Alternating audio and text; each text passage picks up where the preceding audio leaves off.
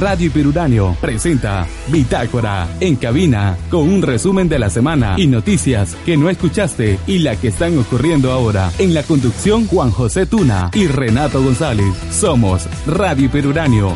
No sigas a las masas. Bitácora.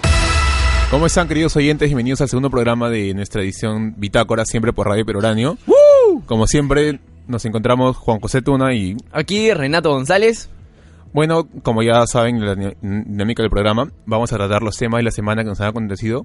Por ejemplo, el censo nacional, ¿no? Así es. Eh, este, digamos, el gran suceso este domingo por el cual vamos a no poder salir de casa, se supone. Pero además, algo muy importante que sucedió a inicios de semana, eh, la salida de Martha Huatay, una exterrorista, ¿no? Claro, también está el tema, por ejemplo, de Alejandro Toledo, que está que asume un juicio frente a la Corte estadounidense para Así, que no para que San Pino su extraditación hacia el Perú, ¿no? Ya toca que venga. Pero además de eso, esta semana, justo algo comentamos la semana pasada sobre Maritza García. Se renunció. renunció claro, sí, García. Eso fue el martes, me parece, ¿no? Uh-huh. También está, el, justamente, hablando de temas que tocamos la semana pasada, por fin el Pleno aprobó lo que es el tema de la marihuana medicinal. Sí, es cierto. Con ciertas restricciones que también mucha gente y muchos colectivos se han quejado. Y claro, también, pero vamos a tocarlos hoy día en el, en el programa. Claro, pero lo importante es que al menos ya se aprobó. Y uh-huh. también este el día de ayer jueves fue el día contra la lucha del cáncer de mama también. Uh-huh. Y finalmente también para ampliar un poco el, la programación del... de la semana pasada, vamos a seguir hablando de la selección, que es un tema que igual vamos a mantener en agenda por lo menos hasta que sean el partido del repechaje, ¿no? Claro, todavía hay un poco uh-huh. de noticias del partido. Uh-huh. Y ya bueno, sin más, esos son los titulares y los temas que vamos a abordar, así que adelante con los temas. Uh-huh.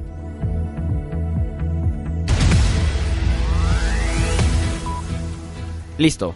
Bueno, el censo nacional, ¿no? Ese suceso que es cada diez años que todo, bueno, si bien lleva estadística, saben que es un censo, es... Uh-huh. Es un muestreo más universal de las cosas, ¿no? Claro, prácticamente es un conteo, digamos, ¿no? Sí, o sea, más allá, o sea, siempre nos han hecho encuestas, pero eso se reduce a un muestreo muy pequeño en un universo de mil personas, cien personas. En cambio, esto ya es muy generalizado, ¿no? Incluso también, o sea, nos piden que nos mantengamos en, gas, en casa de ocho a cinco de la tarde, ¿no? Que es un momento, o sea, son varias horas, ¿no? Claro, justamente el gran debate público ha sido ¿qué pasa si tú, si tú estás fuera de tu casa durante el momento del censo? ¿Te van a detener? Eh, ¿Te van a arrestar? ¿Va a haber una multa? Justamente esta semana también este Carlos Basombrío eh, aclaró eh, que se supone que no deberían multarte, más bien solamente va a ser como una pequeña detención, ¿no? Eh, y te llevarán, pues, digamos, tú estás caminando por la calle, eh, la policía te va a ver, te va a decir, señor, disculpe, eh, lo tenemos que llevar a la comisaría para que en ese lugar lo puedan censar y te dejarán salir a las cinco de la tarde. Ahora, muchas personas les ha parecido esto injusto y yo creo que esto también se hace por el hecho de, digamos...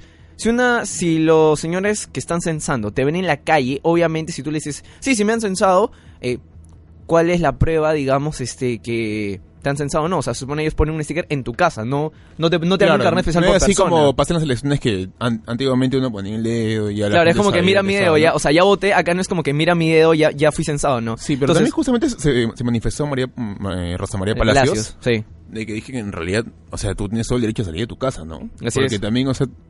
el censo tiene un margen de error, uh-huh. que es justamente para las personas que no van a estar en casa, que no se les antojó abrir la puerta, y X, ¿no? Y también, o sea, creo el rechazo de muchas personas es porque piensan a veces, o sea, no me gusta que entren a mi casa y comiencen a ver lo que tengo, ¿no?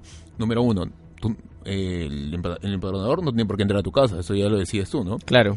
Obviamente, o sea, yo particularmente lo haría porque, pucha, una persona que está todo el, o sea, está todo el día en el sol, aunque sea, oye... pásate, mira, tomar un vaso de agua, ¿no? No, y sobre todo también, justo que acabas de mencionar ese punto, Juanjo, eh, hay muchos voluntarios que este domingo van a cumplir con este deber, y yo también invitaría a todo mundo que por favor sean amables con ellos, eh, que no los traten mal, porque ellos, a, a fin de cuentas, están cumpliendo un trabajo para, para el Perú, ¿no? Que sí, es porque justamente imagínate que esto, nadie quisiera hacerlo, sería un labor así... casi como un sorteo como pasa con los miembros de mesa, ¿no? Claro, o sea, y mira, vas a estar caminando, vas a estar de un lado para otro, obviamente te vas a sentir cansado. Yo lo menos que creo que, lo menos que creo que, que podemos hacer todos nosotros que recibamos a las personas que están censando es, oye, ¿deseas un vaso con agua? O tengo acá una botella, o toma si la deseas, oye, ¿has comido ya? ¿Ya has almorzado? Toma un paquete de galletas, lo mínimo, ¿no? Nadie, no te estoy diciendo que lo invites a almorzar, pero al menos muestra amabilidad con ellos porque te aseguro que ellos van a estar muy estresados y cansados porque, re, mira, haces de ocho de la mañana a cinco de la tarde y a pesar de que parezca mucho, y, y ojo, no sabemos cuántas personas van a censar, es una chamba enorme para las Así personas. Así como pasó también el año pasado con las elecciones que estaba esa campaña de oye, este, llévale luego tu miembro de mesa, y funcionó bastante, ¿no? Claro. Porque había bastante gente que le llevaba chocolates. Ah, yo, escúchame, yo recuerdo que con unos amigos hicimos chanchita y compramos bembos, y se les llevamos claro, a Claro, también me acuerdo que mesa, en la claro. mesa en la que yo estuve, una señora fue y le dio un cuarto de pollo a cada uno de los miembros de mesa, ¿no? Así es, así es, así es, exactamente. Pero sí. ahora, otro tema de, sobre el sí, censo quería comentar es que las, pregun- las preguntas. Las preguntas. Y hay sobre... una pregunta bien controversial, que es la pregunta veinticinco, Ajá. entre otras también que vamos a comentar. Ajá. Pero esta, o sea... Pero Juan, ¿cuál es la Habla. pregunta veinticinco que, que me acabas de decir? En relación a sus costumbres y antepasados, uh-huh. ¿en qué grupo étnico se identifica, no? Ahora, vamos a hacer una aclaración. El tema de debate, el debate público, está en la pregunta de, ¿eres blanco? ¿Eres mestizo? Eh, ahí, ahí está, ahí radica el problema, ¿no? Ahora, todo el mundo podríamos decir, mira, yo soy mestizo porque... Es que en realidad, bueno, a grosso modo todos somos mestizos, querramos Claro, o no, porque pero, no hay raza pura. Pero... Raza mal dicho, porque en realidad no claro, es una raza. Es, está mal, pero ojo... Está mal decir, mira, yo me identifico con la raza este, mestiza o blanca. ¿Por qué? Porque se supone, oye, ser blanco, ser mestizo, no es una etnia, digamos. No es un conjunto cultural, no tiene una tradición de por sí, no tiene un lenguaje característico, o etc, etcétera, por ejemplo. Digamos, los que nos ven, nos oyen. Eh, escúchame, los blancos, así como te lo probablemente te lo pregunten el domingo, los blancos, oye, ¿cuál es tu costumbre de blanco, supuestamente? ¿Qué? Es que hay es... una costumbre de blanco, hay un lenguaje de blanco. Pero justamente de de por mestizo. Eso es que están el, el tema de los antepasados, ¿no? Ajá. Yo lo que pienso es que también, o sea, ya van más, o sea, las personas al responder, está también ese tema peyorativo que aún, o sea, por suerte ya no, no se da con frecuencia, pero hay personas que ven, decir que soy mestizo como que no me gusta porque ya sientes que te están viendo una, una, una forma diferente, ¿no? Claro, ahí también ya estás adentrando, adentrándote al tema de qué... ¿Qué carga subjetiva le estás dando a la palabra? Oye, soy mestizo, sobre todo, oye, soy blanco, ¿no? Entonces, uh-huh. yo por ejemplo tengo la abuela de una amiga, justo esta semana me comentó a raíz de lo del censo que dice, yo me voy a poner como blanca, porque qué vergüenza ponerme que soy mestizo, que soy otra cosa. Entonces, sí, hay todavía es, ves personas que... mayores que siempre están, es esa costumbre de ser, o sea, muy racista, ¿no? Querramos o no. Uh-huh. Es como ya, por ejemplo, este... Pero todos, ¿no? F- familia de diferentes lados del Perú y hasta del mundo. O sea, por uh-huh. ejemplo... Sí es. Tu, por ejemplo, tú, tú Renato, tu familia, tus abuelos... Eh, ¿no? Toda mi familia viene de Chiclayo. Sin embargo, este... Todo el lado de mi papá son de la sierra. Todo uh-huh. el lado de mi mamá son de la costa. Igual, no hay problema. O sea, claro, o sea, bueno, en mi caso, por ejemplo, también... O sea, tú sí, como te he comentado... Es una mezcolanza tremenda porque tengo familia de Piura, de Huánuco, de Siria... Alemania, de, de Huánuco ya mencioné. Es una mezcla. Es una mezcla de muchos de muchos lugares, ¿no? Uh-huh. Pero también, y así como Renato, como yo, hay personas de todo, o sea, creo que todos en el Perú po- venimos de diferentes lugares del Perú y del mundo. Uh-huh. Y también ya decir, o sea, ya, o sea, como tú eres de, de la mezcla de tales este personas, uh-huh. eres mestizo, pero también es una forma ya muy englobada, o sea, ya decir que eres mestizo no vas a dar información, porque al fin y al cabo todos son mestizos. Ya la pregunta pierde su fin, ¿no? Mira, sencillamente, gente, todos somos cholos, todos vivimos en la cosa, todos somos cholos. Y, no, pero y o ojo, sea, a lo que me refiero más a eso y, es que y la, también y la típica encasi- es... encasillarnos uh-huh. todos en una sola, en un solo grupo étnico, como uh-huh. lo dice el censo, también, o sea, hace que la pregunta pierda su función, ¿no? Porque sí. no, no estamos separando o no estamos haciendo un tema de segregación, de... Uh-huh. O sea, ¿qué es lo que quiere cumplir para ver quiénes se, se encasillan en cuál lugar? Porque si todos decimos que somos mestizos, es lo mismo. Mejor que se omita la pregunta. Sí, también. Yo pienso que se va a omitir. Bueno, es, es, es cuestionable el cómo se ha formulado esta pregunta, ¿no? Pero, bueno, de todas formas va a ser una pregunta obligatoria que vamos a tener que responder todos el domingo.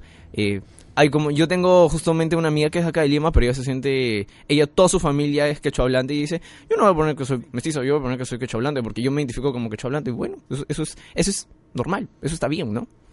De ahí... Claro, también una pregunta que me llamó mucha atención y en realidad me indignó, es que preguntan, para mujeres mayores a doce años, ¿eh? Uh-huh. ¿Cuántos hijos tiene usted?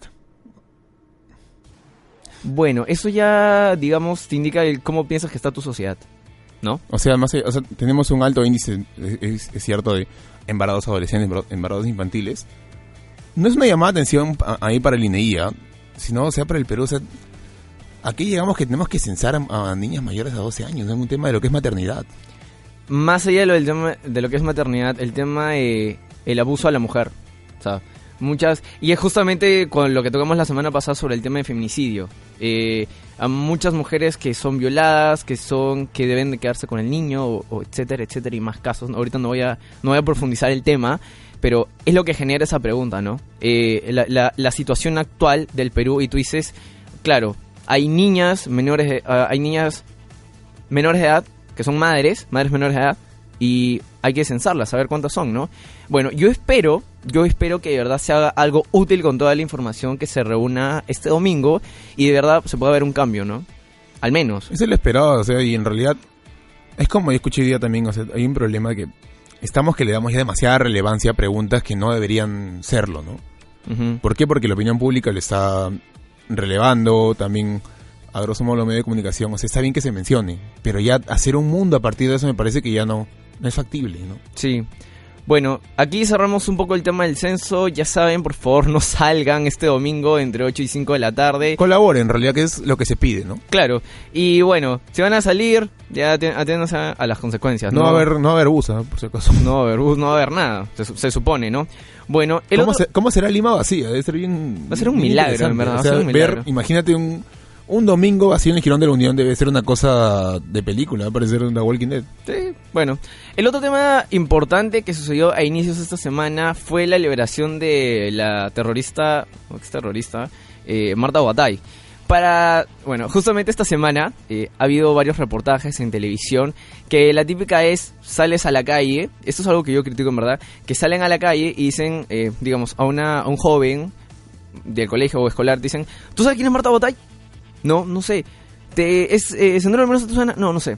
Mira, yo una crítica personal a los medios es, en vez de a veces criticar a personas que no saben, eh, por N motivos, enséñales, ¿no? Oye, ¿no sabes quién es Martha Huatay? Ya, permíteme ahorita contarte quién es Martha Huatay. Ahorita haciendo un, un breve, una, una breve, breve biografía de ella.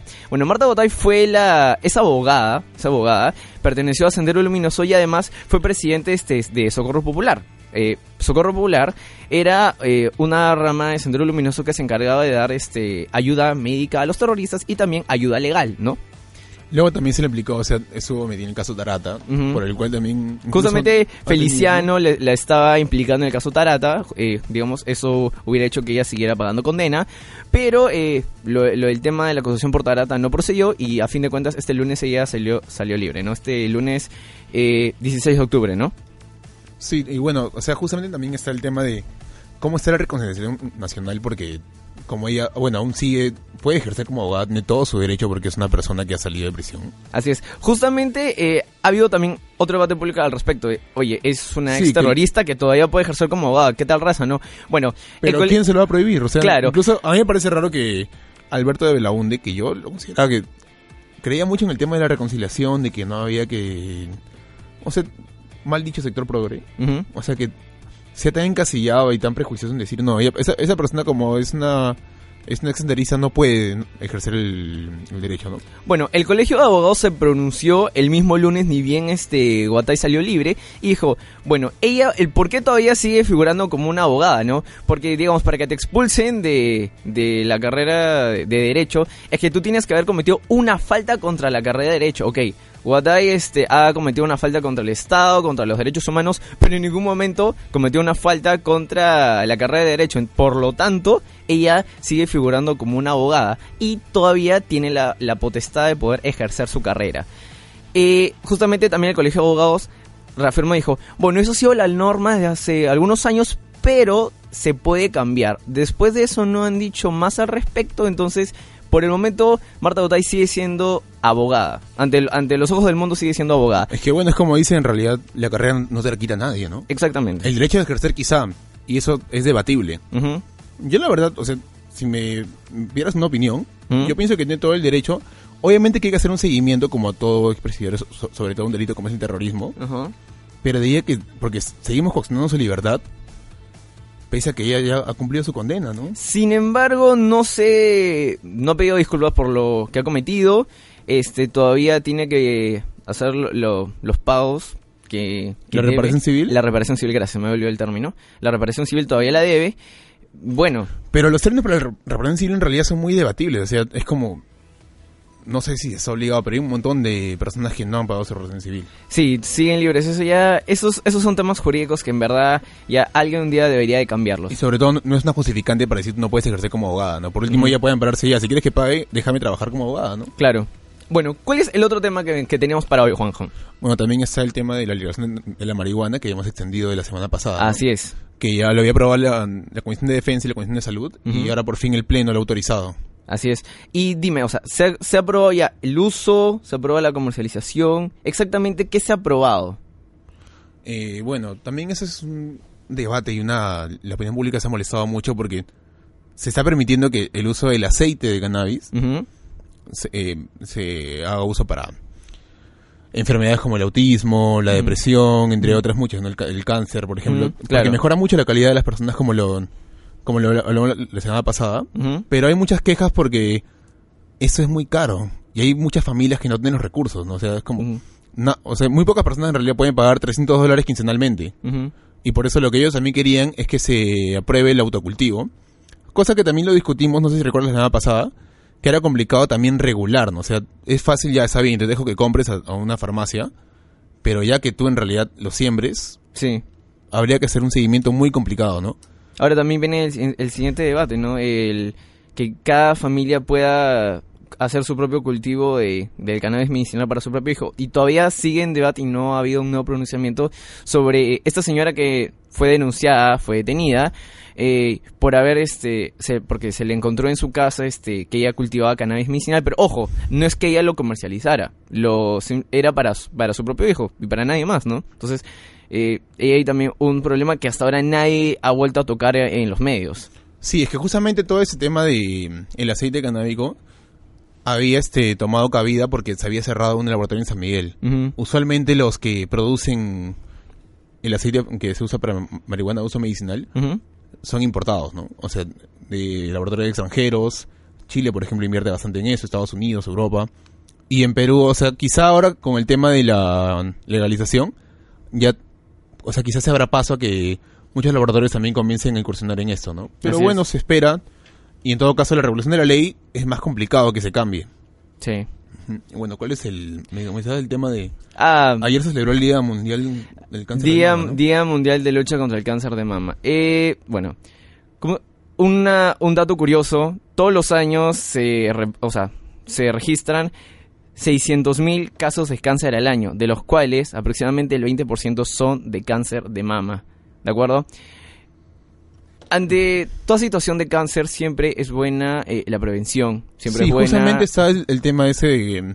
Claro, es tienes bueno. que estar chequeándote eh, cada cierto tiempo, por ejemplo. Hay las, muchas campañas publicitarias. Claro, mira, las eso. mujeres de cuarenta años en adelante se deberían hacer una mamografía anual, todos los años, claro, puntualmente. Una resonancia en general, claro, para ver qué, claro, qué tipo de cáncer tienes, ¿no? Para, para ver cómo, cómo estás. Y, por ejemplo, ojo, las que son menores de cuarenta años tampoco salen. También deberían hacerse un chequeo más o menos cada tres años, por si acaso. O sea, es lo que se recomienda. Y son cosas tan fáciles en realidad, es como que, como dicen, con una, cuando alguien está bañando o está cambiando, es así como re, revisarse y se dan cuenta si hay que una, un bulto. Un... Claro, mira, y, justa... y a partir de eso hacerte, hacerte claro, un chequeo médico. Claro, ¿no? Y justamente... Eh... Mira, el noventa y nueve por ciento de éxito, o sea, se, cuando se da una mamografía, cuando todavía estás en la fase inicial de este cáncer, o sea, el noventa y nueve por ciento es, es exitoso. O sea, uh-huh. en realidad todo está en... Claro, tienes que verte antes, chequearte, obviamente, ojo, muy aparte de chequearte si tienes cáncer o no, es recomendable para todo el mundo, por favor, vayan al médico al menos una vez al año a chequearse cómo están. Es que justamente en el Perú... falta esa cultura de prevención que existe en otros países, ¿no? Aquí uh-huh. lo vemos como que no, si voy al médico es porque realmente soy mal, o sea, nadie va por un tema de prevención, o sea, porque quiero ver uh-huh. qué es lo que tengo, o sea, hay enfermedades que no son silenciosas, como uh-huh. el cáncer. Mira, yo, chicos, yo, yo más de una vez me he ido al médico, mira, yo no voy al médico hace, ¿qué? Un año y algo más. Yo no voy cuatro años. Ya. Yeah. Yo también, yo, yo sí sé, lo estoy es una... diciendo, lo estoy diciendo ahorita y yo... Porque también es una llamada de atención para nosotros mismos, ¿no? Claro, o sea, todos debemos ir al médico a, re, a revisarnos constantemente o al menos de vez en cuando. Sobre todo este, este tema del de cáncer de mamá. Yo tengo eh, uno familiar, eh, por, la, por otro lado, por el lado de papá, que justamente, hey, just, se fue sobre a chequear todo... and, uh, con tiempo y se ha salvado de algo muy, muy grande y feo. Entonces, sí, justamente también en realidad es algo que si lo ves a tiempo te va a salvar. Uh-huh. Y sobre todo ver también los antecedentes de tu familia. Si hay, tienes personas que... alguna tía, tu abuelo, si ha sufrido de cáncer y de muchas enfermedades. Ah, eso, sobre, sobre todo eso, ¿no? Sobre todo es eso de chequea de tu historial familiar, ¿no? Muchas veces este lo en, hay enfermedades generacionales, ¿no? Que van, toda tu familia, digamos, ha tenido hipertensión, toda tu familia ha sufrido el corazón, etcétera, etcétera, etcétera, ¿no? Sí, bueno, y más o menos ya para cerrar ese tema también está... Bueno, como dije, vamos a seguir comentando sobre la selección, uh-huh. pero antes también es, íbamos a hablar sobre el tema de Toledo, ¿no? Claro, cuéntame, ¿cuál es el estado actual con, con Toledo? Lo que pasa es que él eh, se le ha pedido a Estados Unidos que es su extradición. Uh-huh. Y él más o menos... Bueno, en realidad lo que ha pedido es que su abogado... O sea, su abogado está alegando de que es un discurso político y, y que lo quieren sacar básicamente porque es un engaño político. Que, o sea, por temas de corrupción como lo que era la Interoceánica... Uh-huh. El caso de Ecoteva, Odebrecht. Que se, por eso, el Interoceánica con Odebrecht. Porque se, eh, me parece que fue en abril que Hamilton Castro le sí, pidió sí. su, su prisión preventiva. Así porque es. Se le acusaba hace el momento de que ha, ha recibido coimas de veinte millones, ¿no? en, los, en los tramos dos y tres. Así es, así es. Bueno, eh, y aparte es algo... Mira, ha habido, yo recuerdo que me alegré bastante cuando dijeron sí, ya lo van a traer a Toledo, que no sé qué, no sé cuántos. Bueno, y Toledo sigue, digamos, de manera libre, suelta por, ahí, por allá. Y ya, to- todavía no viene, ¿no? Es, siempre, en mi opinión personal, siempre es todo el problema, este problema de el papeleo, ¿no? El papeleo, el papeleo, el papeleo. Sí, antes de continuar, bueno, ya son doce cincuenta y dos de la tarde y vamos a irnos a una pausa. Uh-huh. Pero y vamos a dejarlos con la canción Flex Jammer de Lovers. Ya volvemos.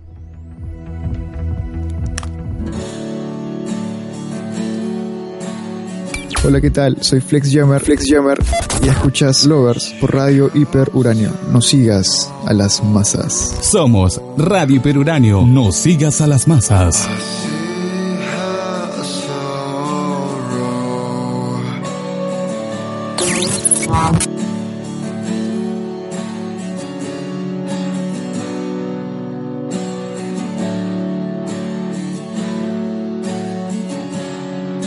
Radio Peruranio, no sigas a las masas.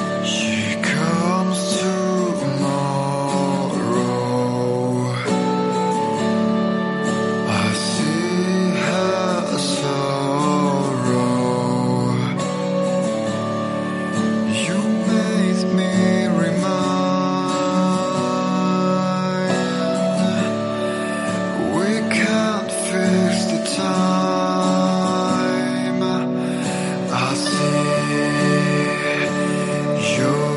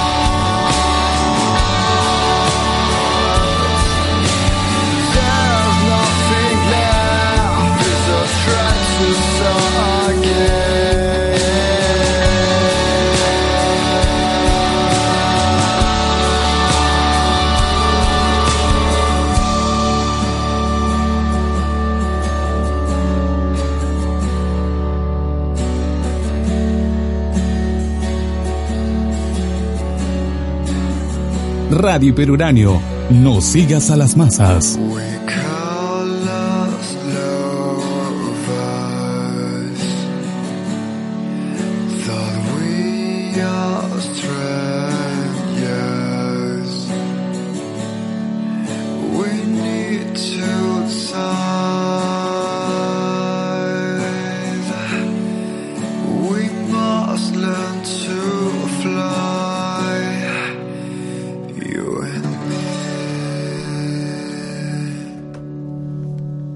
¿Qué tal? Y hemos vuelto.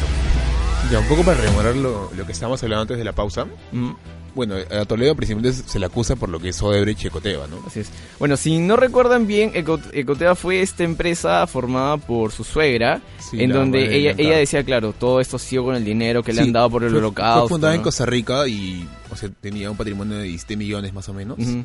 Y fue lo que dijo que se le dio en el holocausto, porque somos víctimas del holocausto nazi. Sin embargo... es demasiado dinero, o sea, no creo que a cada no creo, no creo que a cada víctima le den diecisiete millones. No, no, no, yo ahorita no no tengo la cifra exacta, pero digamos no no era algo como que un pago mensual que te digo de cien dólares, cincuenta dólares. Como como les digo, no recuerdo ahorita exactamente la pero cifra. Pero era un pago pero, simbólico. Claro, era un pago Sin simbólico. Sin embargo, luego ya este el, el Scotiabank de, de ese país, de Costa Rica, mm. afirmó que la empresa había pedido un préstamo para la fundación, para todos mm. sus trámites, ¿no? Y luego ya ha sido de que se, come, se le comenzó a acusar a, a partir del año dos mil trece al presidente. Claro, y bueno, ya este año que explotó todo el tema con las declaraciones de Odebrecht y que ahora se vinculó, con que con, varios, claro, que se, que se vinculó ya ahora sí con Ecoteva. Y bueno, que Toledo, entre, entre comillas, huyó, entre comillas huyó a Estados Unidos, ¿no? Es que el tema de la Interoceánica en realidad ha sido un boom. Sí, y es que Odebrecht... Bien dicen un, uno de los famosos memes de, sobre Odebrecht. Odebrecht hizo, cumplió el, el sueño de los libertadores, unió toda Latinoamérica. ¿Pero de qué modo? Claro, o sea, pero, perdonen, pero es cierto, o sea, Odebrecht está metido en todos los países de Latinoamérica, en verdad. Casi. Sin embargo, o sea, sabemos que Toledo tiene todo el derecho a su defensa y por eso es que su juez apela que ese es un discurso político, que sí, es, sí, están sí. que lo quieren embaucar. Sobre todo, porque también se apelan a que hay muchas personas en realidad que no están cayendo, como todo, o sea... Creo que muchas personas consideran a Alan García que debería estar en prisión. Mira, eh, García, eh, Keiko Fujimori... Luis Castañeda. Eh, Castañeda, eh, demás y demás y demás políticos que pueden estar con las manos sucias, lo digo presuntamente. No sabemos. Ah, no sabemos, no podemos, no porque la justicia funciona con pruebas, ¿no? Todos podemos tener una opinión sí, pública muy todos, negativa. Todos somos libres todos. hasta que se muestre lo contrario. Exactamente. Y exactamente. Toledo, bueno, si bien ya se le ha pedido la prisión preventiva, tiene el derecho de defenderse. Sí. Pero bueno, es, igual es un caso que va a estar en agenda y vas a tener que, que seguir comentando. Sí, probablemente eso eso también tiene hasta un año más, en verdad. Todo un año más, todo lo, lo que es dos mil dieciocho, mucho. En verdad. Ya luego, imagina que unos años pidiendo su indulto también. Sí, probablemente. Pero bueno, ya dejando un poco ya esos temas pesados, eh, bueno, lo bueno... Ah, ya mira, piensa, ¿cuántas personas crees tú que hace veinte años hubieran podido decir, quiero hacer fotografía? Lo decían poco. Lo decían poco, lo decían contadas personas, en verdad. Y no estudiaban en el Perú. No, no estudiaban en el Perú. Eran imposible, ah, ¿no? Ya poco a poco se comenzó a abrir en algunos institutos y uh-huh. la U P C por fin lo ha abierto, ¿no?, en nuestra universidad. Uh-huh. Ah, es, es cierto, recién. ¿No? Claro, tienes razón, justamente lo... lo bueno, eh, información, no es, esto no es un cherry, pero es información en general. Acá la Universidad Peruana de Ciencias Aplicadas ha abierto su nueva carrera de fotografía. Comunicación y fotografía. ¿No? Comunicación y fotografía. Porque, bueno, no es fotografía en general. Es, Tal cual es comunicación es y fotografía, comunicación. Claro, tienes razón. Que en realidad me parece muy bien porque me gusta que las universidades cada vez también comiencen a impartir lo que es el arte. Uh-huh. También hace poco sacó la carrera de artes escénicas. Pero también la, la pregunta es, por ejemplo, yo lo... Una, un cuestionamiento personal. ¿Hacía falta separarlo como una carrera? No era... Ta, o sea, o también se, digamos, podías llevar este grandes cursos de fotografía dentro de otra, dentro de la misma de todas las carreras de comunicaciones. Otra rama de comunicaciones. Claro. Bueno, tú y yo hemos llevado cursos de fotografía, ¿no? Muchas mm. personas de comunicaciones, por no decir todas. Mm. Pero yo pienso que igual hay personas que les queda corto. Porque mm. no es lo mismo, alguien, o sea, yo lo llevo un par de ciclos, tú también, mm. a llevarlo como una carrera, cinco años. Claro. Pero bueno, igual estoy contento y ojalá que la carrera salga adelante, ¿no? Mm. Así que el, bueno, y sobre todo para quienes quieren estudiarlo es complicado, porque aún es ese prejuicio en los padres de que... Ah, porque eres fotógrafo, no es una carrera... Es algo muy pequeño, claro. ¿Cómo va a ser cuando quieras comer, X, no? Ajá. Pero bueno, yo pienso que es cuestión de cada uno. Es cosa de cómo Ya tú se, busques... Ya se rompió eh, el claro. paradigma de carreras convencionales de que tu hijo solamente debe ser ingeniero, solamente debe ser abogado, médico. O sea, perdóname, estamos haciendo periodismo. Por eso, yo, yo no lo comparto en ningún momento. Bueno, tú querías comentar algo del fútbol y con eso cerramos. Cuéntame. Pero podemos comentar los dos. ¿Ah? No, pero yo, no, yo bueno, te escucho. Ese... No, o sea, perdóname, pero personalmente es que yo no sé mucho de fútbol. Aquí Juan José que me informa a mí más que todo... Así que vamos, Juanjo, bueno, ilústranos es que, a todos. Como comentamos, igual tiene que seguir el tema de la selección. Ajá. Porque, bueno, hay, son, hay todo, hay, son treinta y cinco hay, años, pues, Ricardo, claro, hay, hay, que todo, pensar. Hay toda una movida ahorita en Nueva Zelanda de que cuando lleguen los peruanos, que no sé qué, que por dónde se va a transmitir, etcétera, etcétera, etcétera, ¿no? Lo que han comentado muchos es que la, o sea, va a ser en Wellington el partido, que es la capital, uh-huh. y el gran foco de peruanos se encuentra en Auckland, que es uh-huh. una de las principales ciudades de Nueva Zelanda, uh-huh. y se van a mover en caravana.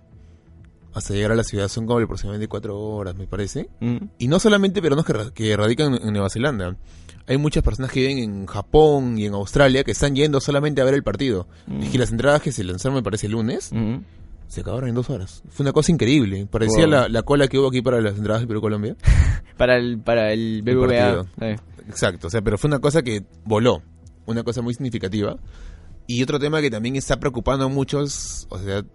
Si bien tenemos las de ganar, hay muchos puntos que nos juegan en contra. O sea, es ¿verdad? Un país... Una duda personal. ¿Al final Gareca va a, lle- va a llevar a Pizarro o no? Porque todavía hoy, mira, hoy justo salió en el comercio eso, que Pizarro decía, ojalá Gareca me llame para ir a jugar. Mira, ¿no? Gareca tiene esa... No creo que llame para el último a una persona que no ha llamado prácticamente en todas las eliminatorias. Si lo ha convocado, me parece que el último partido de Pizarro fue contra Paraguay, no me equivoco, pero fue el, dos, el año dos mil quince, dos mil dieciséis, mm. a, a principios. Mm. Luego eso ya no lo ha tenido en cuenta porque ha tenido otras alternativas como fue Ruiz Díaz, que ha rendido en la selección, Jordi que lo ha vuelto a, a convocar y como siempre el titular indiscutible como nueve es Pablo Guerrero. Mm. Pero bueno, también mucha gente, los que están a favor de esto, apelan a que Pizarro ha jugado mucho tiempo en selección y si llegamos, si llegamos al Mundial es por un tema honorífico. Otra cosa también es que mundialmente la gente quiere a Pizarro. Uh-huh. Y llevarlo también sería un buen marketing, yo pienso, para la, para la Federación Peruana. También. Pero ya, volviendo un poco al tema del repechaje, el problema con Nueva Zelanda es más o menos que el viaje a la selección los va a tener un poco aturdidos. Porque son muchas horas de vuelo, son claro. veinticinco horas de vuelo, me parece. Mira, las horas de vuelo, la presión que ahorita tienen. No, la presión en realidad en Nueva Zelanda, en Nueva Zelanda el, el deporte principal no es el fútbol, se enfoca más en lo que es rugby y lacrosse. Pero mira... Uy, yo creo que un error común siempre es subestimas al enemigo, subestimas al oponente. Yo creo que es algo que nadie debe de hacer. Y ahorita especialmente ya la selección, vamos a repechaje en Nueva Zelanda, es que no son tanto fútbol. Que, ya mira, yo ahí sí discrepo contigo porque en realidad no, no estamos subestimando para nada. Mm. Yo pienso que más bien están ya que se están ya sobre sobreestimando la selección de Nueva Zelanda, ¿no? Mm. Porque comienzan a decir que nos pueden ganar, que no, nos va a jugar mal el jet lag. Cosa que es cierto porque pueden, pueden jugar en malas condiciones y un equipo en malas condiciones, sea el Barcelona, uh-huh. va a jugar mal si es que no están al cien por ciento. Claro. Y si están afectados. Es por eso que lo que es, la alternativa que ha propuesto la federación es este pedir un charter, que es un avión privado para los, para los jugadores, donde uh-huh. van a poder hacer estiramientos, porque es mucho tiempo estar sentado en, en el avión, también lo va a estresar bastante. Claro. Tiene un costo adiciona, adicional, pero se va a recuperar porque ir al Mundial nos va a... Imagina, o sea, ni qué decirte... Va a tenernos un montón de dinero. Bueno, cierto es, cierto es, cierto es. O sea, en lo que es auspicios, por ir nomás al Mundial también ya nos dan, este, me parece que son eh, veinte mil dólares. O sea, en mm. realidad, no, mejor no te doy la cifra porque no la sé. Claro. Pero, Pero vamos a, a sacar más en lo que es marketing, en derechos de televisión para transmitir los partidos de Perú. Uh-huh. Y también, bueno, yo pienso que es una fiesta el Mundial, pues, ¿no? Viva el Mundial. Y bueno, el partido de rechazo es el cinco y el catorce. Sí, se movió, porque... y con el concepto de Green Day también fue toda una... Ah, bueno, una que movida, también se, ¿no? posp- se le han cambiado la fecha y todo. Uh-huh. Pero bueno, es, eh, fue, fue, fue bonito la parte de Green Day. Como que, no, chicos, vamos, vean su partido, nosotros vamos a otro lado. Es que también, o sea, pienso que entenderán porque el fútbol acá es muy importante, ¿eh? Estamos en Sudamérica y querramos o no, la gente acá es muy sensible con el tema futbolístico. Es lo que une, ¿no? Es lo que, como, como decíamos la semana pasada, el fútbol sirve a veces para distraer, pero ojo, yo, opinión particular... Ok, distráiganse con el fútbol, pero no se distraigan del otro que sucede acá en el Perú. Sí, ah, justamente también las personas comienzan ju- a decir que el tema del censo y la selección... Sí. O sea, estamos tan preocupados en, una pre- en la pregunta veinticinco sí. y en el jet lag... que estamos desligándonos, o sea, muy poca gente también sabía lo del caso Toledo, o no se ha tomado en cuenta como, claro. se, como se quisiera. Claro, justo me acabas de hacer, a, a, me acabas de hacer acordar algo que ha salido justamente hoy, eh, no sé si lo han leído, en el Diario del Comercio ha salido, que han declarado el treinta y uno de octubre como el Día de las Iglesias Evangélicas. ¿Qué les parece eso? En un país laico. Sí, ¿qué les parece eso? Ojo, yo no tengo nada en contra de las iglesias evangélicas, en general, ¿no?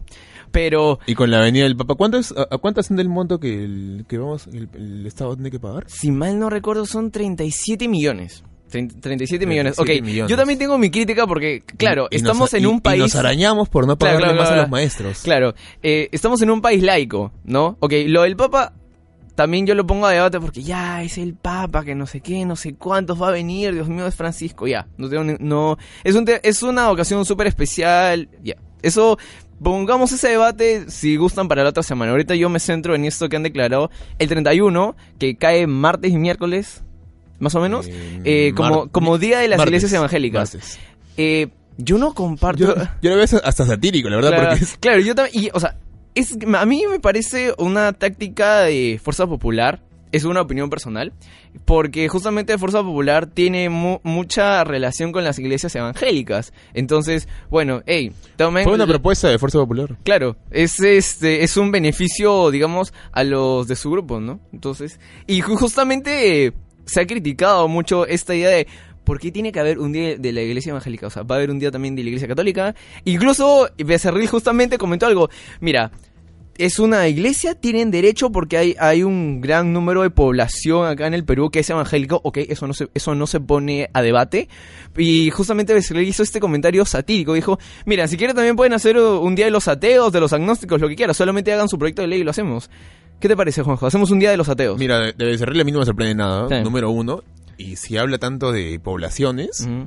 ¿por qué se araña tanto por la comunidad por la comunidad L G T B entonces? Ah, ah.